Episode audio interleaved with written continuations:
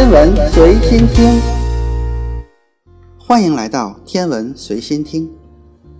说到地球上生命的来源，你可能会想到地球本身亿万年的演化过程，还有生命进化的曲折，但这只是所有故事的一部分。我们可以追溯到更早的时期，想一想组成地球元素的来历。我们经常能听到恒星中会融合出碳、氧、硅、硫，以及相当多的铁、镍、钴。超新星爆发会形成比铁更重的元素。那么问题来了，生命中重要的磷、钠、氯、镁、钙、钾、铜、锌这些元素是怎么形成的呢？正是这些元素的存在，才让我们得以生存。没有这些不同的元素以及它们所形成的所有不同的分子组合，就不会有生命的故事。然而，当我们看到元素周期表的时候，其中大约有九十多种元素是在地球上自然存在的，这让我们不禁会想，它们是从哪里来的呢？当然，我们可以给出一个简单的答案：这一切都是来自上几代的恒星。虽然事实如此，但这个答案很难令人满意。因为所有的恒星有很多不同的种类，它们生存和死亡的过程要么缓慢，要么迅速，这取决于它们是哪种类型的恒星。恒星在宇宙中形成的时候不是单个形成的，一般都是成百上千的星团，甚至是上百万的恒星同时出现。如果我们观察星团中任何一个恒星，首先会注意到最亮最蓝的恒星，因为它们最亮也最显眼。但这种恒星的寿命也是最短的，因为它们燃烧燃料的速度最快，并且发出耀眼的光芒，有些亮度甚至高达太阳的数万倍。这些最亮、质量最大的恒星内部与所有的恒星一样，它们首先将氢燃烧成氦，这两种元素是宇宙中最丰富的两种元素。当它们的核心耗尽氢的时候，大质量的充满氦的核心区域就开始收缩。因为没有核聚变产生的压力来支撑恒星抵抗万有引力，在收缩的同时，温度也在升高。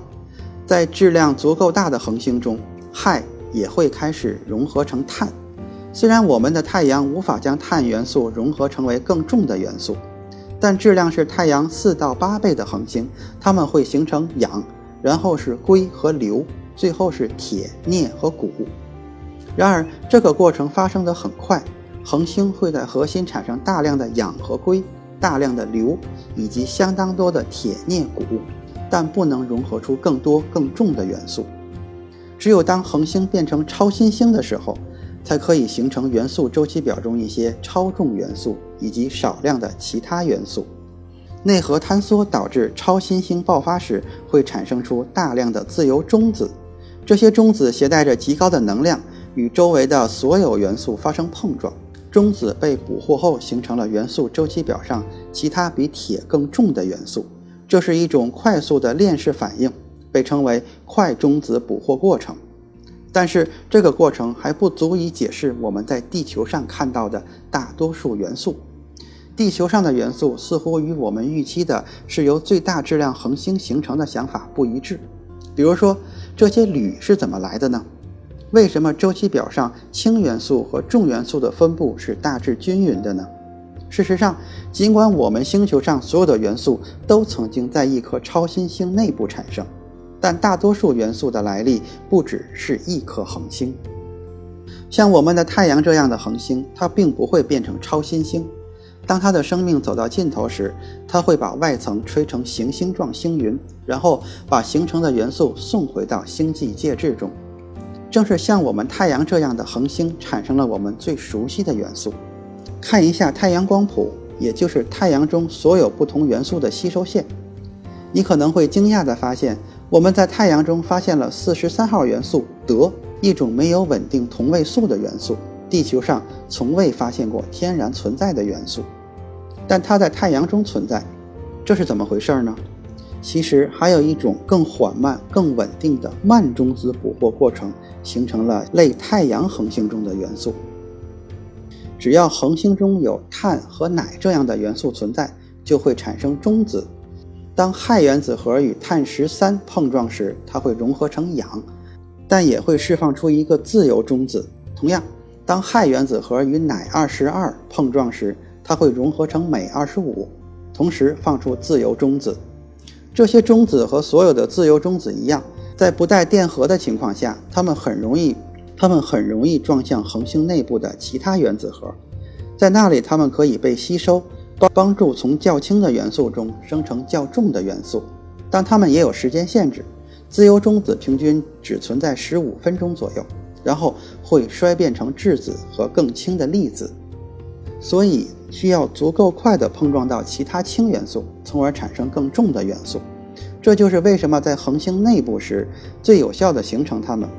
这不仅是获得德的方式，也是形成地球上生命过程中最常见的元素的方式。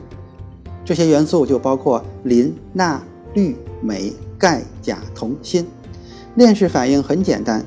氢元素不断地增加中子，使其上升到越来越高的同位素，直到其中一个元素不稳定，衰变到周期表上的下一个元素，然后再加入更多的中子，重复这个过程。好，来总结一下，我们也可以通过慢中子捕获过程，直接从铁开始，往铁里加中子。但是如果试着向铁加入中子，会产生一点点 B，但是它会衰变成更轻的元素。铁越往上，元素越不稳定，贝塔衰变的速率越快。慢中子捕获过程的缓慢添加中子已经爬不上去了。如果没有超新星的快中子捕获过程，元素序列就没有上升的可能。然而，正是这个缓慢的、持久的、也许带有些浪漫的过程，使我们赖以生存的元素得以存在。在恒星的核心深处，在数百万度的高温下。氦核正在与罕见但稳定的同位素碰撞，这些同位素是前几代恒星中形成的，碰撞后产生自由的中子，并慢慢的从最初的乏味无趣的氧、硅、硫、铁、钴、镍等元素中形成大量的元素。所以，当你下次想到使生命成为可能的元素时，以及我们的起源要归功于恒星时，不要只想到壮观的超新星爆发，故事比这要丰富得多。宇宙需要一种缓慢燃烧的火焰才能产生我们。最后，我们的存在要归功于慢中子捕获过程的温柔熔炉。就像乔治·加莫夫说的：“宇宙不到一小时就造出了原子，几百万年就造出了恒星和行星，而造出人类却用了五十亿年。”今天的天文随心听就是这些，咱们下次再见。